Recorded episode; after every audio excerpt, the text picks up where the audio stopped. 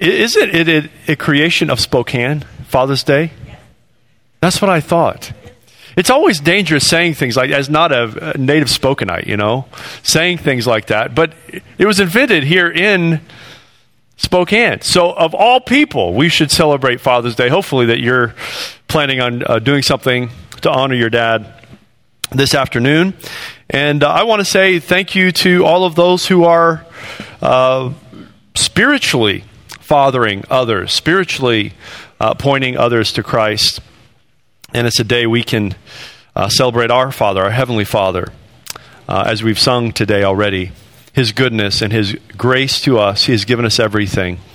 Uh, I hope this morning finds you trusting in the goodness of your Father, your Heavenly Father, and celebrating Him. We're in Acts chapter 26 this morning. Actually, we're going to begin.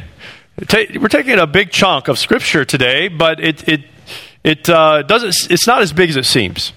Uh, Acts chapter 26. I'm actually going to start in Acts chapter 25, verse number 23. Okay, so Acts chapter 25, verse 23. If you would stand with me for the reading of God's word, as we do every week, we honor God's word by standing as we read. Acts chapter 25, starting in verse 23, and I'm going to read all the way through uh, chapter 26. Okay, so 25, verse 23 through uh, chapter 26. Look at it there, follow along as I read.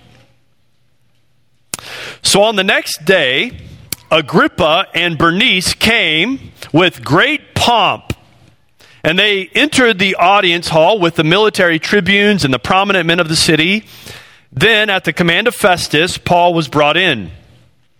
And Festus said, King Agrippa and all who are present with us, you see this man about whom the whole Jewish people petitioned me, both in Jerusalem and here, shouting that he ought not to live any longer.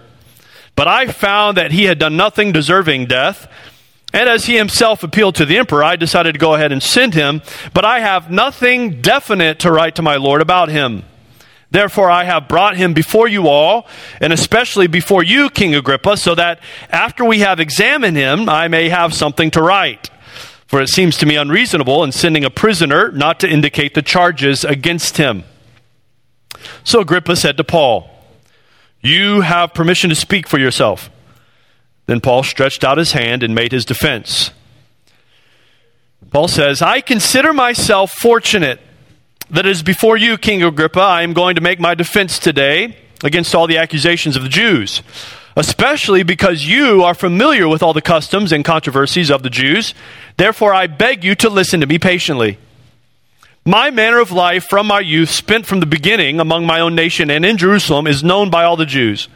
They have known for a long time, if they are willing to testify, that according to the strictest party of our religion, I have lived as a Pharisee and now I stand here on trial because of my hope in the promise made by God to our fathers, to which our 12 tribes hope to attain as they earnestly worship night and day. And for this hope I am accused by the Jews, O king. Why is it thought incredible by any of you that God raises the dead? I myself was convinced that I ought to do many things in op- opposing the name of Jesus of Nazareth, and I did so in Jerusalem. I not only locked up many of the saints in prison after receiving authority from the chief priests, but when they were put to death, I cast my vote against them. And I punished them often in all the synagogues and tried to make them blaspheme. And in raging fury against them, I persecuted them even to foreign cities. In this connection, I journeyed to Damascus with the authority and commission of the chief priests. At midday, O king, I saw on, a, on the way a light from heaven brighter than the sun, that shone around me and those who journeyed with me. And when we had fallen to the ground, I heard a voice saying to me in the Hebrew language, Saul, Saul, why are you persecuting me? It is hard for you to kick against the goads. And I said, Who are you, Lord? And the Lord answered, I am Jesus whom you are persecuting. But rise and stand upon your feet, for I have appeared to you for this purpose, to appoint you as a servant and witness to the things in which you have seen me, and to those in which I will appear to you, delivering you from your people and from the Gentiles, to whom I am sending you, to open their eyes so that they may turn from darkness to light and from the power of Satan to God, that they may receive forgiveness of sins and a place among those who are sanctified by faith in me. Therefore, O King Agrippa, I was not disobedient to the heavenly vision, but declared first to those in Damascus, then in Jerusalem, and throughout all the region of Judea, and also to the Gentiles, that they should repent and turn to God, performing deeds in keeping with their repentance. For this reason, the Jews seized me in the temple and tried to kill me. To this day, I have had the help that comes from God. And so I stand here testifying both to small and great, saying nothing but what the prophets and Moses said would come to pass that the Christ must suffer, and that by being the first to rise from the dead, he would proclaim light both to our people and to the Gentiles. And as he was saying these things in his defense, Festus said with a loud voice, Paul, you are out of your mind. Your great learning is driving you out of your mind. But Paul said, I'm not out of my mind, most excellent Festus, but I am speaking true and rational words. For the king knows about these things, and to him I speak boldly. For I am persuaded that none of these things has escaped his notice, for this has not been done in a corner. King Agrippa, do you believe the prophets? I know that you believe. And Agrippa said to Paul, In a short time, would you persuade me to be a Christian? And Paul said, Whether short or long, I would to God that not only you, but also all who hear me this day might become such as I am, except for these chains. Then the king rose, and the governor and Bernice, and those who were sitting with them. And when they had withdrawn, they said to one another, This man is doing nothing to deserve death or imprisonment. And Agrippa said to Festus, This man could have been set free if he had not appealed to Caesar. This is the word of the Lord. You may be seated. It was called the trial of the century.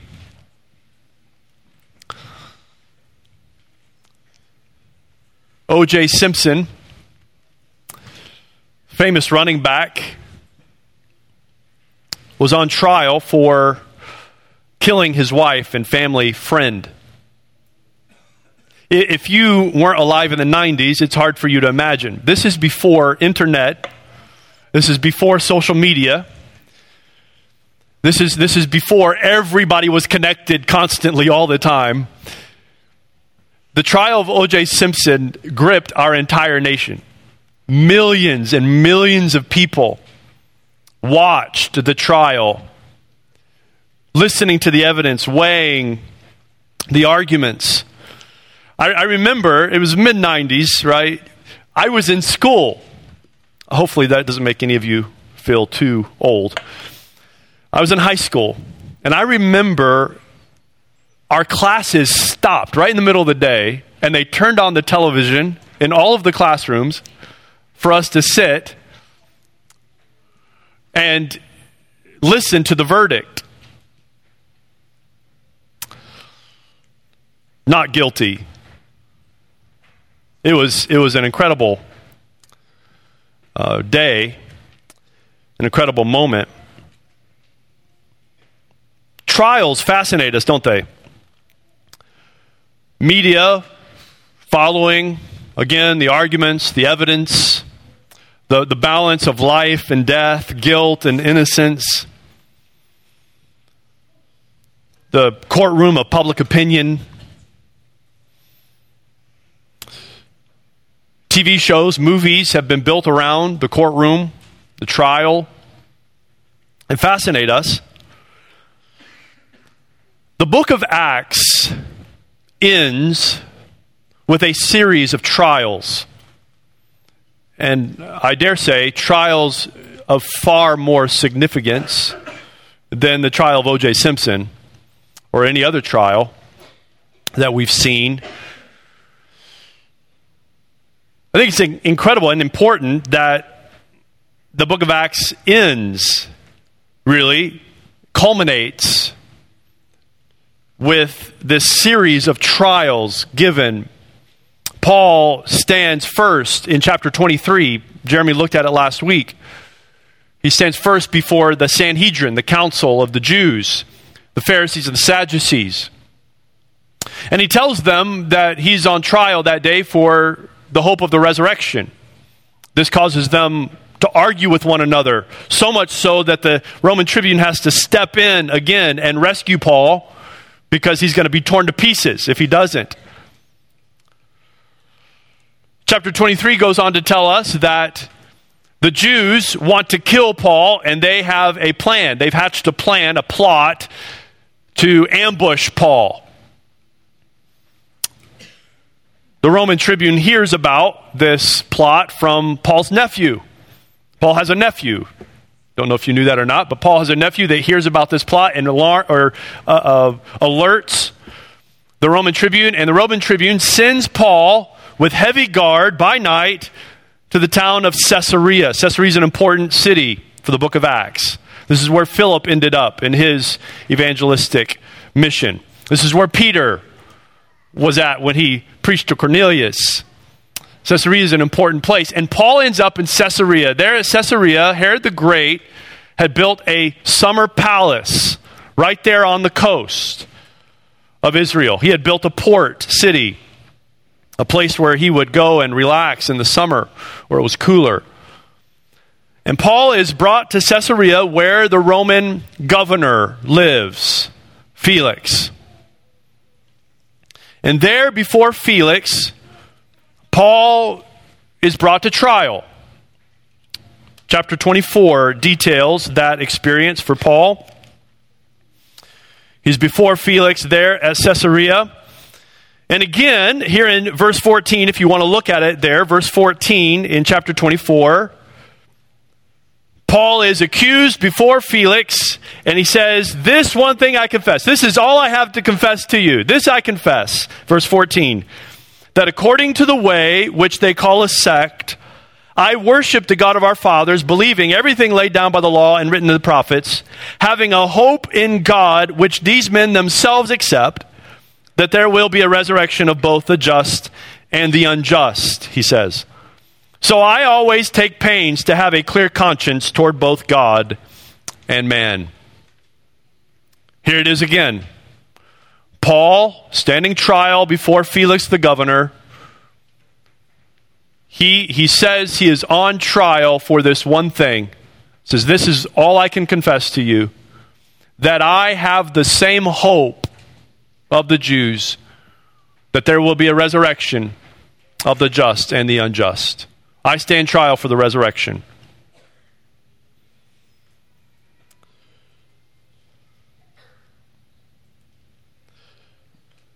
Paul is kept there by Felix. I don't know if you caught that, if you were reading through it this week, but Paul is kept there at Caesarea Maritima by Felix for two years. Two whole years he is imprisoned there at Caesarea. And finally, the governor switches hand, the governorship switches hands. It goes from Felix to a man named Festus. Festus, upon receiving his post as governor, he makes quick work. He brings Paul before him to see what he must do. The Jews seek an opportunity again to kill Paul, trying to trick Festus into bringing him to Jerusalem again. Paul, aware of the Jews plotting, appeals to Caesar. He says, No, you can't, you can't try me anymore. I, I appeal to Caesar. And so Festus says, To Caesar, then you must go. Festus, though, is he's a little befuddled. He's a little confused. I don't have anything to accuse this guy of. He's not done anything wrong. He's not done anything worthy of imprisonment or death. I'm going to send him to Caesar but I don't have anything to accuse him of. That's embarrassing. As a government official sending a prisoner all the way to Caesar, and yet there are no accusations, that's not going to look good. And so he uses King Agrippa, the appearance of King Agrippa. King Agrippa, the son of the man in chapter 12. Remember the Herod in chapter 12 who was eaten of worms? He had killed James and imprisoned Peter. This is his son, the king. And he comes to Caesarea, and Festus sees as, uh, as an opportunity. Maybe Agrippa can help me. Maybe Agrippa can help me figure out what to write so that I can send Paul to Caesar. And that's where we read. Paul is brought before Agrippa the second. And there he stands trial again. And it's in that trial that he says, verse 6, look at it, verse 6 of chapter 26. And now he says, I stand here on trial because, again, of my hope in the promise made by God to our fathers, to which our 12 tribes hope to attain, as they earnestly worship night and day. He says, And for this hope I am accused by Jews, O king. Why is it thought incredible by any of you that God raises the dead? Again, Paul stands trial on this one accusation. He believes in the resurrection of the dead. Jeremy talked about resurrection last week, and uh, it's what shapes this entire text. And so we must talk about resurrection again this week. I want to give you three points today, and I'm going to work at not being as long as I normally am. We'll see how that actually works out. Three points for us today. I, I think, again, I think it's really important that Acts, as it culminates, as it closes, it focuses on these series of trials trials of the Apostle Paul and his hope in the resurrection. This is telling you something about the story and the point of the book of Acts as the book of Acts comes to its end. The resurrection of Jesus. Resurrection of Jesus is everything. Three points for you today on resurrection. If you are taking notes, point number one is this we see this here clearly in the text. The resurrection guarantees the resurrection guarantees the consolation of God's people. The resurrection guarantees the consolation of God's people. You know what consolation means? People people get upset because we use big words. We have to use important words, okay? Important and, and, and big words. Consolation is a very important word for you to understand. Consolation is the idea of comfort after great disappointment. You are consoled. You know what consoled means? God's people have great consolation because of the resurrection. The resurrection is the consolation of God's people. It guarantees the consolation of God's people. And this has been for all ages. The resurrection is not just a New Testament teaching. The resurrection is not a teaching or a doctrine only of the New Testament. The resurrection is a doctrine, is a teaching of the Old Testament. The resurrection has been the hope, the consolation for God's people over all the ages. It's not just a New Testament teaching, it's an Old Testament doctrine. Daniel 12 explicitly tells us this. Jeremy read it last week.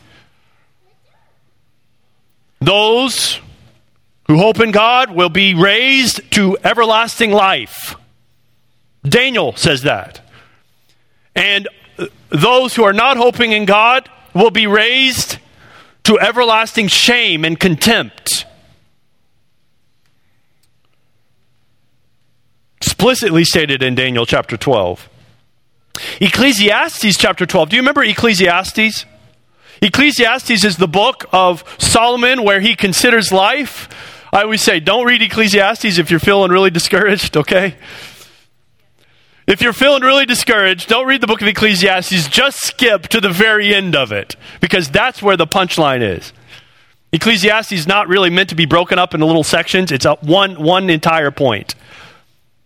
Solomon says, I've considered life, and life is vanity. He says, You know why? Because if I am wise, that is, if I live by God's commandments, and if I, if I seek God in my life, guess where it gets me? I end up dead. And if I live for myself and I, if I just enjoy life and if, if I gain wealth for myself, guess where I end up? Dead. We both end up dead. The wise and the fool, the rich and the poor, we all end up dead. Death comes for us all, and he says, What's the point? Have you ever had your have you ever had your own thoughts on that? I mean, if we all just end up dead, then what's the point? I might as well just live life for all I can get out of it, because you just end up dead anyway. This is Arnold Schwarzenegger. I don't know if you saw this in the news, but he was asked recently about his views of heaven, and he was recounting a conversation he had with with the esteemed citizen Howard Stern. Howard Stern asked him, Arnold, what do you think of heaven? You talk about two men having a conversation that's above their, you know, you're a little out of your depth there, guys. Howard Stern asked Arnold Schwarzenegger, What do you think of heaven? He says, It's a fantasy. It's just what people tell themselves to give themselves comfort in life. He says, No, when we die, that's it. We're six feet under, that's it. That's the end of the story. He said, Heaven, heaven is just a place we put up in our mind, we make it up in our mind, and we imagine our friends there. That's all heaven is. It's just to get us through. Well, Arnold Schwarzenegger would be right, except for the resurrection and that's Ecclesiastes chapter 12. Ecclesiastes chapter 12 says this Here's the end of the matter. Everything's been heard. Here's the end of it. Fear God and keep his commandments. For God will judge every deed, whether evil or good. Whether good or evil, he will judge every deed. So fear God and keep his commandments. See, that, that's implicitly pointing to this reality that there is a life after this one. Death is not the end of the story. And this was the hope of the faithful Jew, the faithful Israelite, the faithful Jew. Why? Because he knew that God would indeed reward the faithful, that God would indeed reward his people. The oppressors are not going to win, the wicked are not going to win. Life has a deeper meaning, and there is judgment to come. This is what Paul says Look at it there again in chapter 24, verse 14. I just read it to you. But he says, This I confess to you that according to the way, he says, which they, the Jews, call a sect, he says, I worship the God of our fathers, believing everything laid down by the law and written in the prophets, right? In the Old Testament is what he's saying. Having a hope in God, he says, which these men themselves accept. He, he points to the Jewish accusers. He says, These men have the same hope. These men have that same hope that I have. What is that hope? That there will be a resurrection of both the just and the unjust. That's the same hope the Jewish people, the same hope the Jewish people have. He says, I have that same hope. Resurrection was the hope of every faithful Israelite. Resurrection was also the hope of the nation of Israel. For, for Easter this year, we talked about Ezekiel 37. We looked at that promise of resurrection, the promise of the resurrection of God's people, that God would restore them. Amos 9 points again to this resurrection, that the house of David, the tent of David, will be raised up. There will be a resurrection a restoration for God's people. It's synonymous. This idea of resurrection for the, for the Jew is synonymous with the restoration of Israel's kingdom. Which again, in Acts, remember Acts chapter 1? This is what the disciples are hoping for the restoration of God's kingdom. Are you going to restore your kingdom at this time? He says it's not for you to know the times of the seasons, right? Just go preach the gospel, he says. This resurrection this restoration of Israel's kingdom, the, the messianic age, the age of God's king and God's kingdom, is described in Isaiah 61. You remember that passage, Isaiah 61? In the resurrection, in the messianic age, the Messiah will cause his people to be raised up and the lame will be healed, the blind will receive their sight, the oil of gladness the oil of gladness will flow instead of mourning. The captives will be freed. The wine will flow from the hills. God's people will experience resurrection.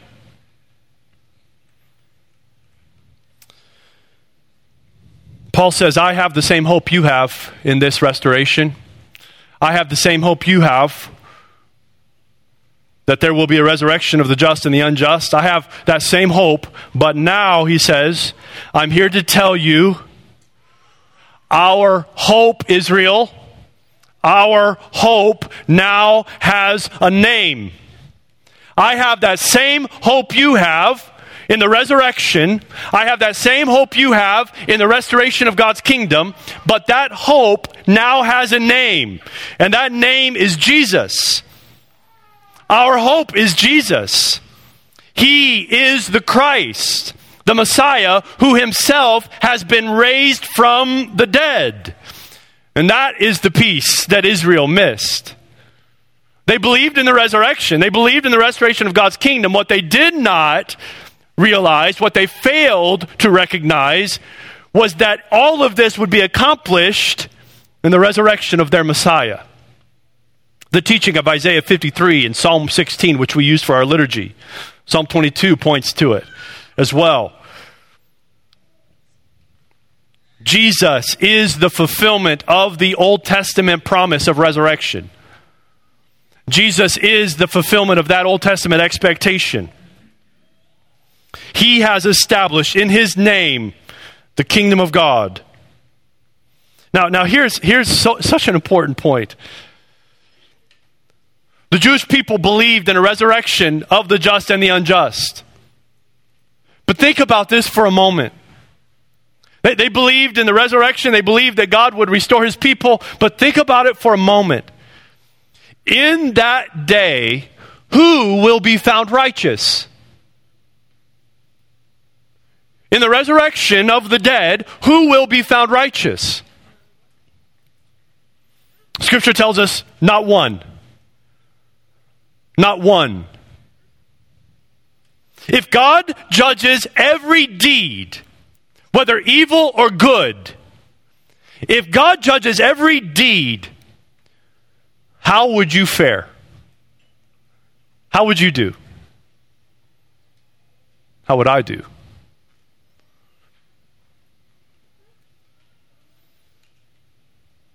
No one would be counted righteous.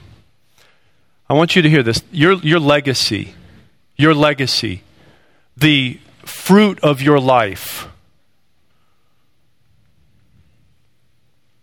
your, your life product brought before God apart from the work of Christ, what would your life show? Love for God, complete devotion to God, worship of God, love of others. Is that what your life would show? Your life work, your legacy brought before God, apart from the righteousness of Christ, would be a giant, stinking dunghill. That's what it would be, as would mine. And if you're here thinking, well, you know, eh, I don't think I've done too bad, I would argue you're probably lost, not understanding the righteousness that you must be found in on that day, the righteousness of Jesus Christ. Apart from the righteousness of Jesus Christ, you will not be accepted before God.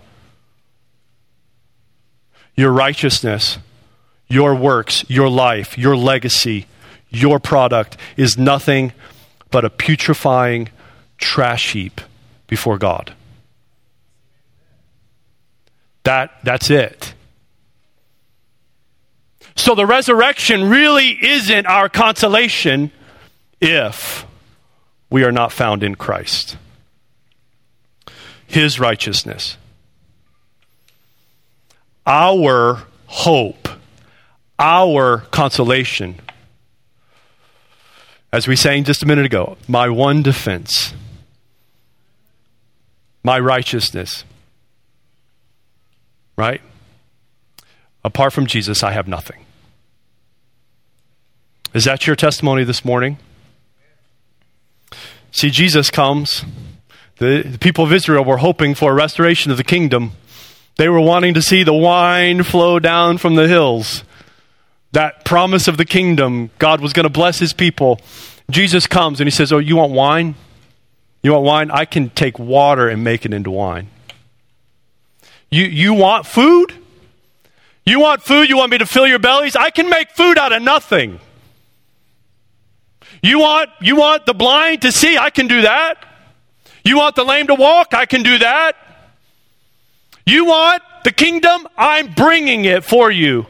But what you need more than anything else, you want the curse of sin to be reversed. So I, I, can take care of all the effects of the curse.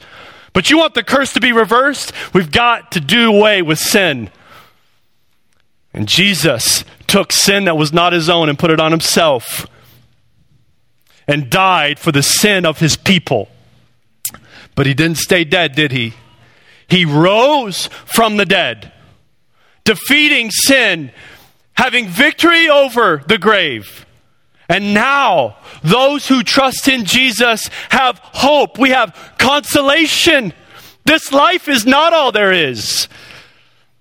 We have a hope in the life to come, the life that Jesus has secured for us and that He even now gives to us. That's our hope. That's our consolation. Are you despairing in your life today? Are you discouraged in your life today? And the trials and the discouragements and the darkness of this life, look to the resurrection. That's your life. That's your truth. That's your hope. Our hope and consolation is guaranteed because of Christ's resurrection. Do you have that hope today? When you think about that day of judgment, when you think about death, do you have that hope, that confidence this morning? I would encourage you to look to Jesus and his righteousness. I, I believe I talk to many people, even in this room today, who are afraid of death. Those who are in Christ have no reason to fear death. Look to Jesus. If you, if you think about death and it causes you to tremble, your salvation can be found only in Jesus and his righteousness, his resurrection. But the opposite of hope is despair.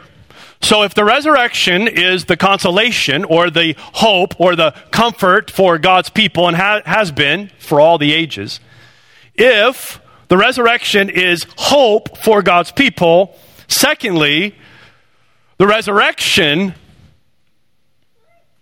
not only guarantees the hope of God's people, guarantees their consolation, it also proves the condemnation of the wicked.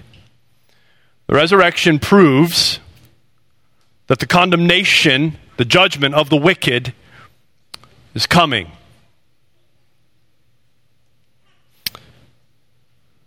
The condemnation of the wicked is sure. It is coming. No one is getting away with anything. No one.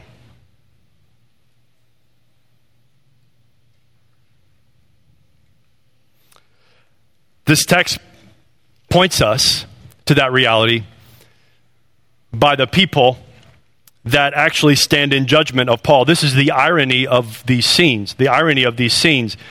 The men and women who put Paul on trial are actually the ones who are being tried.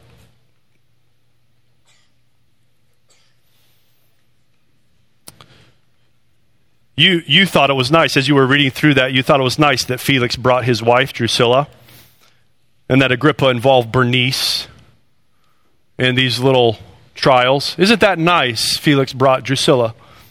You know who Drusilla is? You know who Felix is? Drusilla is the sister of Herod Agrippa II. He's actually, she's actually the sister of the man we're going to see in chapter 26. Felix is her third husband. She's only 19 years old when Acts chapter 24 takes place. She's 19. She was married by Felix at the age of 16. There's a lot of historic information on Felix. That's why we know all these things. Drusilla married Felix at the age of 16. Felix stole her from her second husband, a lower government official. Drusilla is a debauched woman, as was her brother. Felix was a vicious, ruthless ruler, not gracious, not kind, ruthless. Look there at verse 24 of chapter 24. I want you to see what happens. After some days, Felix came with his wife Drusilla, who was Jewish herself. And he sent for Paul and heard him speak about faith in Christ. Look at, look at what verse 25 says. Look at what Paul does. He comes and stands before Felix and his wife Drusilla, and as he reasoned about righteousness and self control and the coming judgment, Felix was alarmed. Felix is afraid. So, Paul comes and stands before Felix and Drusilla, and he reasons with Felix and Drusilla about righteousness, about self control, and about the coming judgment. How do you think that hit them in their current state of life? Well, you see how it hit Felix. Felix was afraid. And so Felix sends Paul away immediately. Felix was afraid and sends him away. Agrippa, the second, with his significant other, Bernice. You see this? Verse 23. Look at verse 23 of chapter 25. Turn there. We, we read it at the very beginning. On the next day, Agrippa and Bernice came with great pomp. I mean, this, this is a big to do.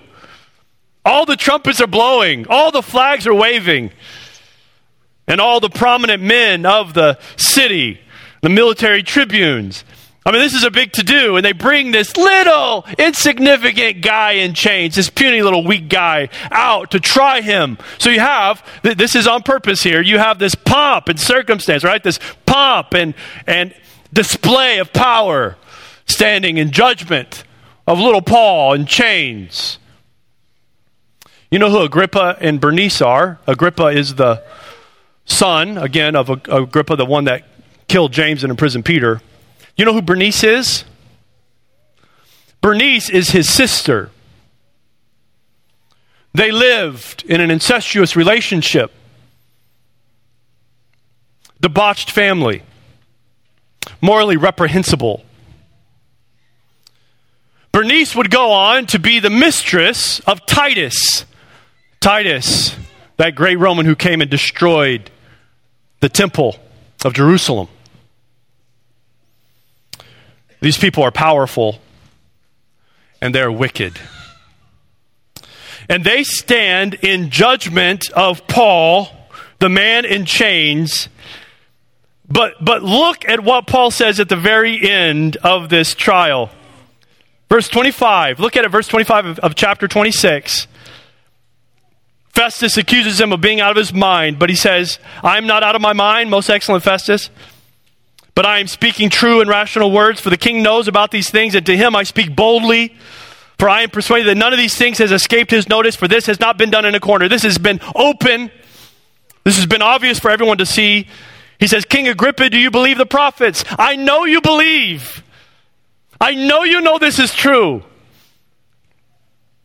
And Agrippa said to Paul, In a short time, would you persuade me to be a Christian? You think you're going to persuade me in just a, such, a, such a short time?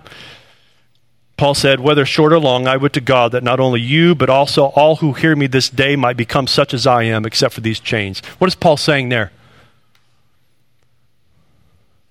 Paul's saying, For all your pomp and all of your greatness, I would, I would give anything for you to be in my place instead, except for these chains. Why? Because the man in chains had the hope of the resurrection. And the men who sit on the throne and try Paul, their judgment is sure.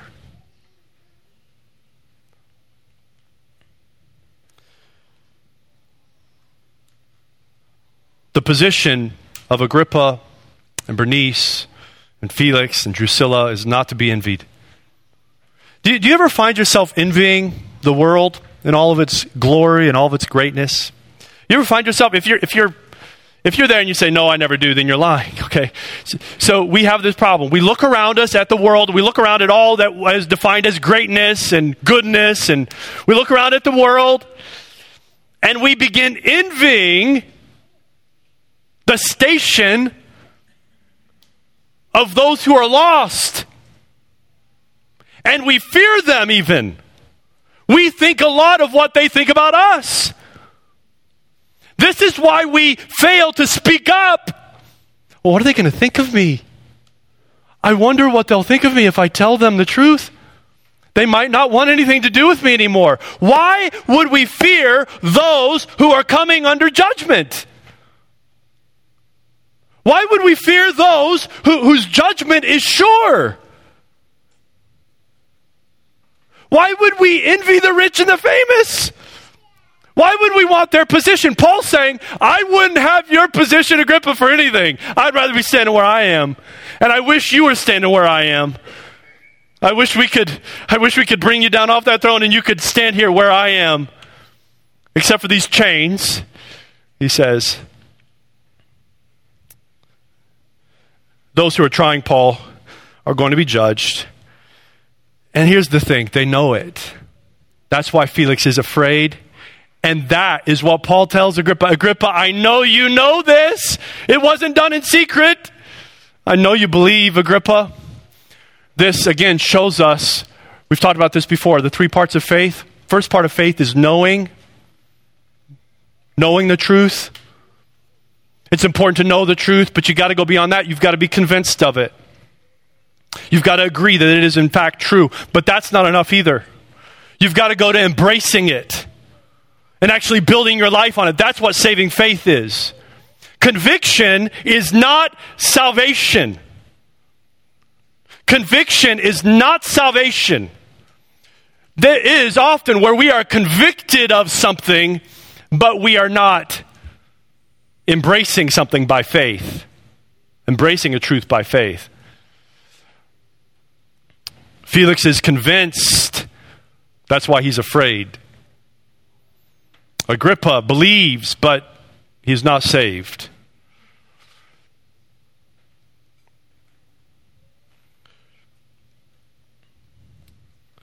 The truth of the resurrection should shape our life. The truth of who we are in Christ is what we should build our life upon. And, and here's the thing here's the truth. Those who you speak to know that their judgment is coming. All of them know it.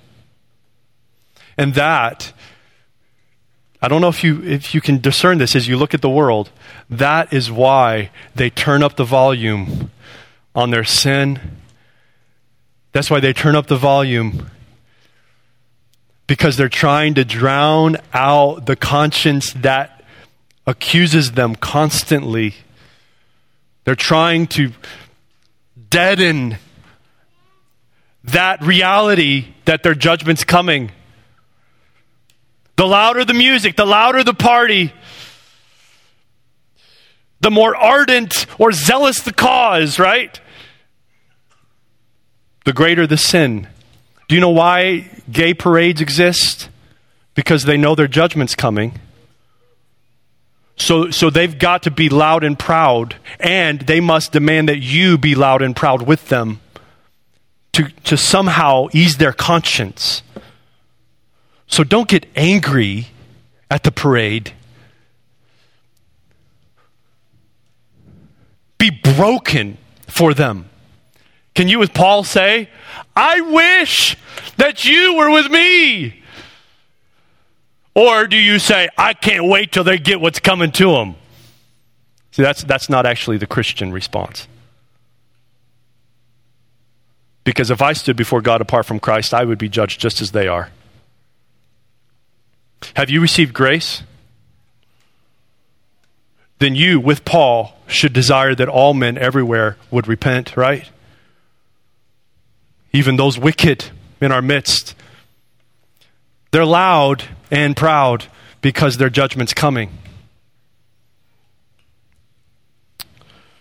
Paul himself was convinced before he was saved. Paul himself, you see this in chapter 26, verse 14.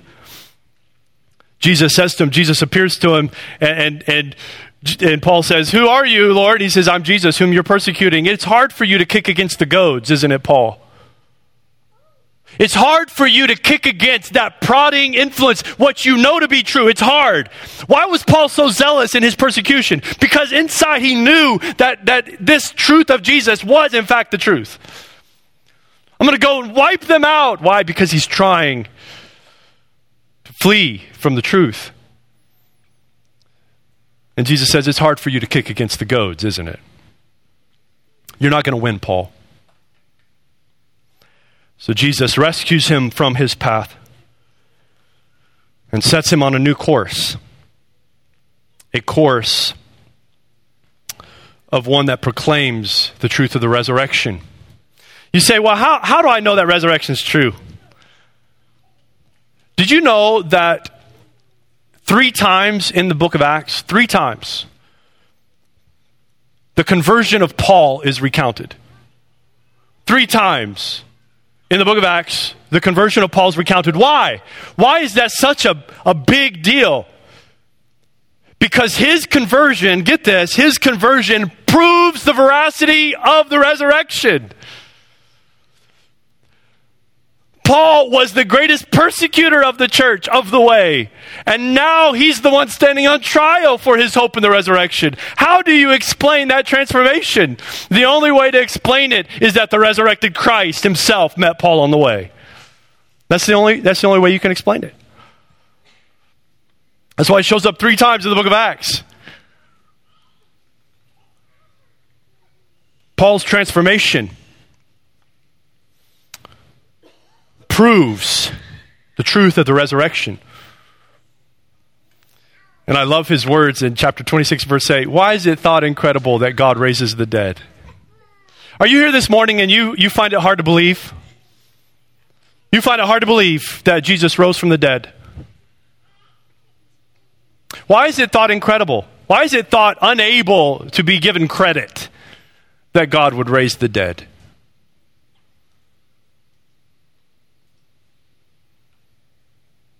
The resurrection guarantees the hope of God's people, the consolation of God's people. It guarantees our consolation. It proves the condemnation of the wicked is coming. And third, the resurrection, the truth of the resurrection, shapes our mission. The truth of resurrection shapes our commission. Did you know you've been commissioned this morning? If you are a follower of Christ, you've been commissioned. You've been given a mission.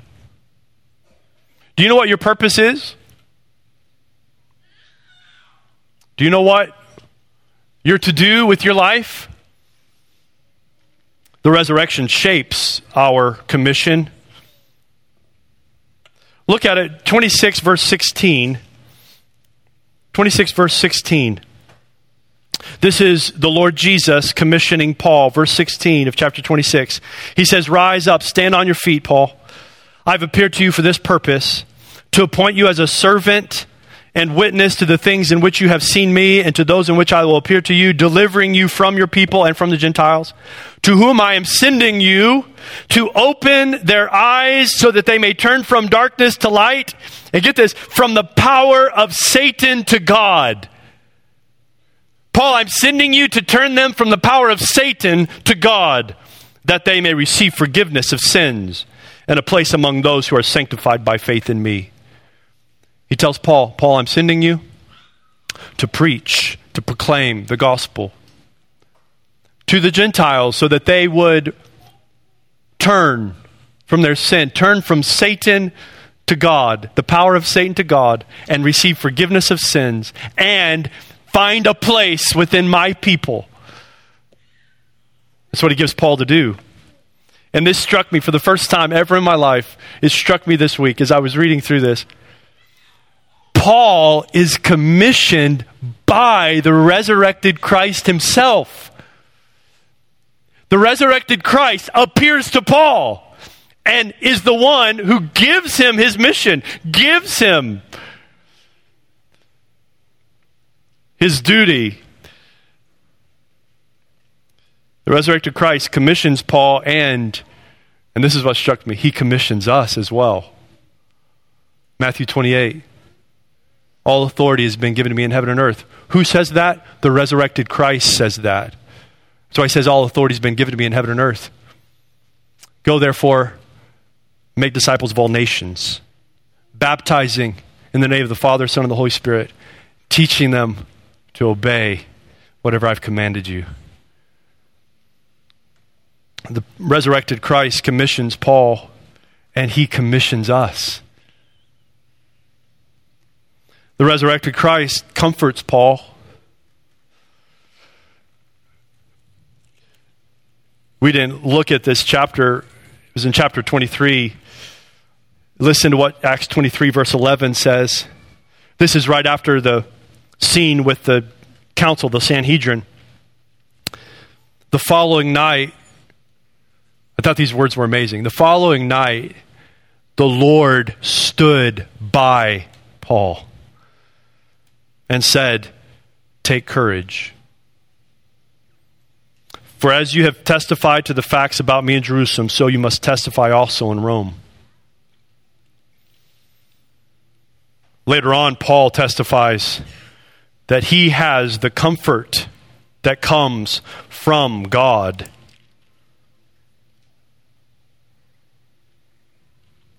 The resurrected Christ is the one who comforts Paul and the resurrected Christ is the one who comforts us.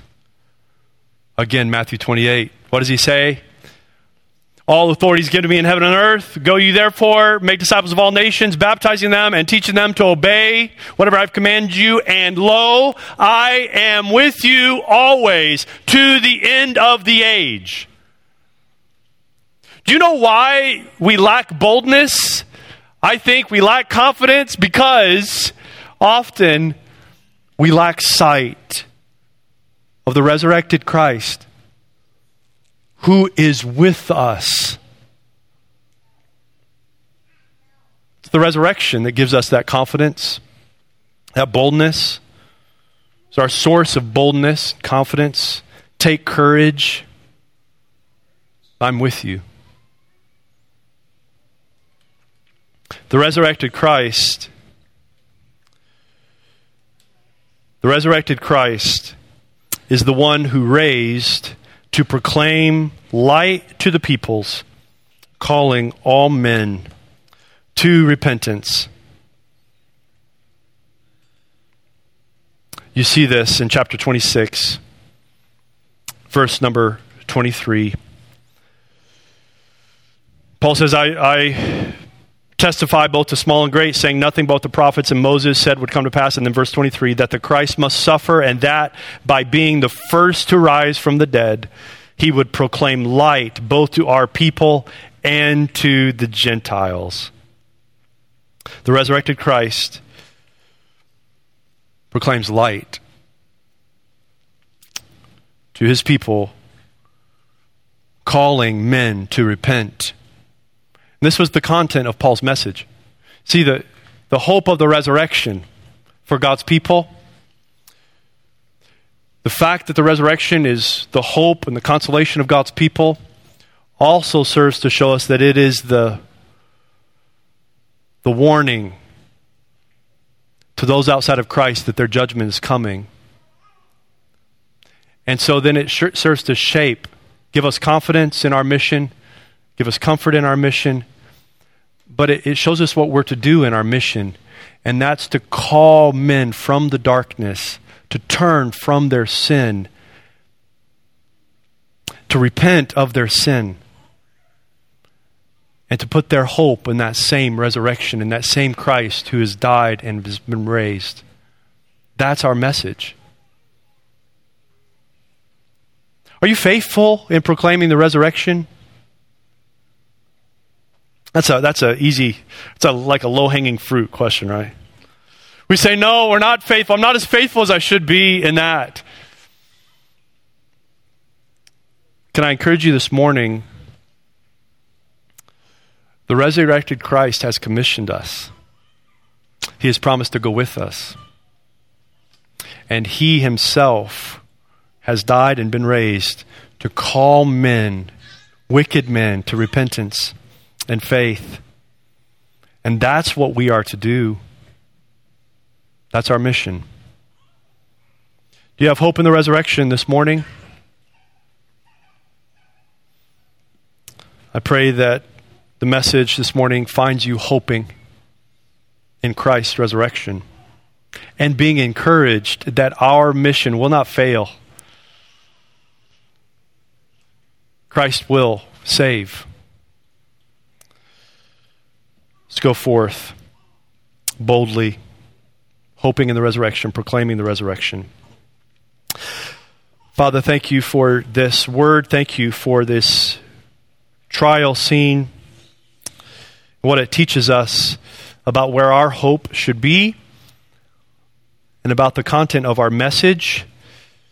I pray that we would not be satisfied with a lesser or truncated gospel message,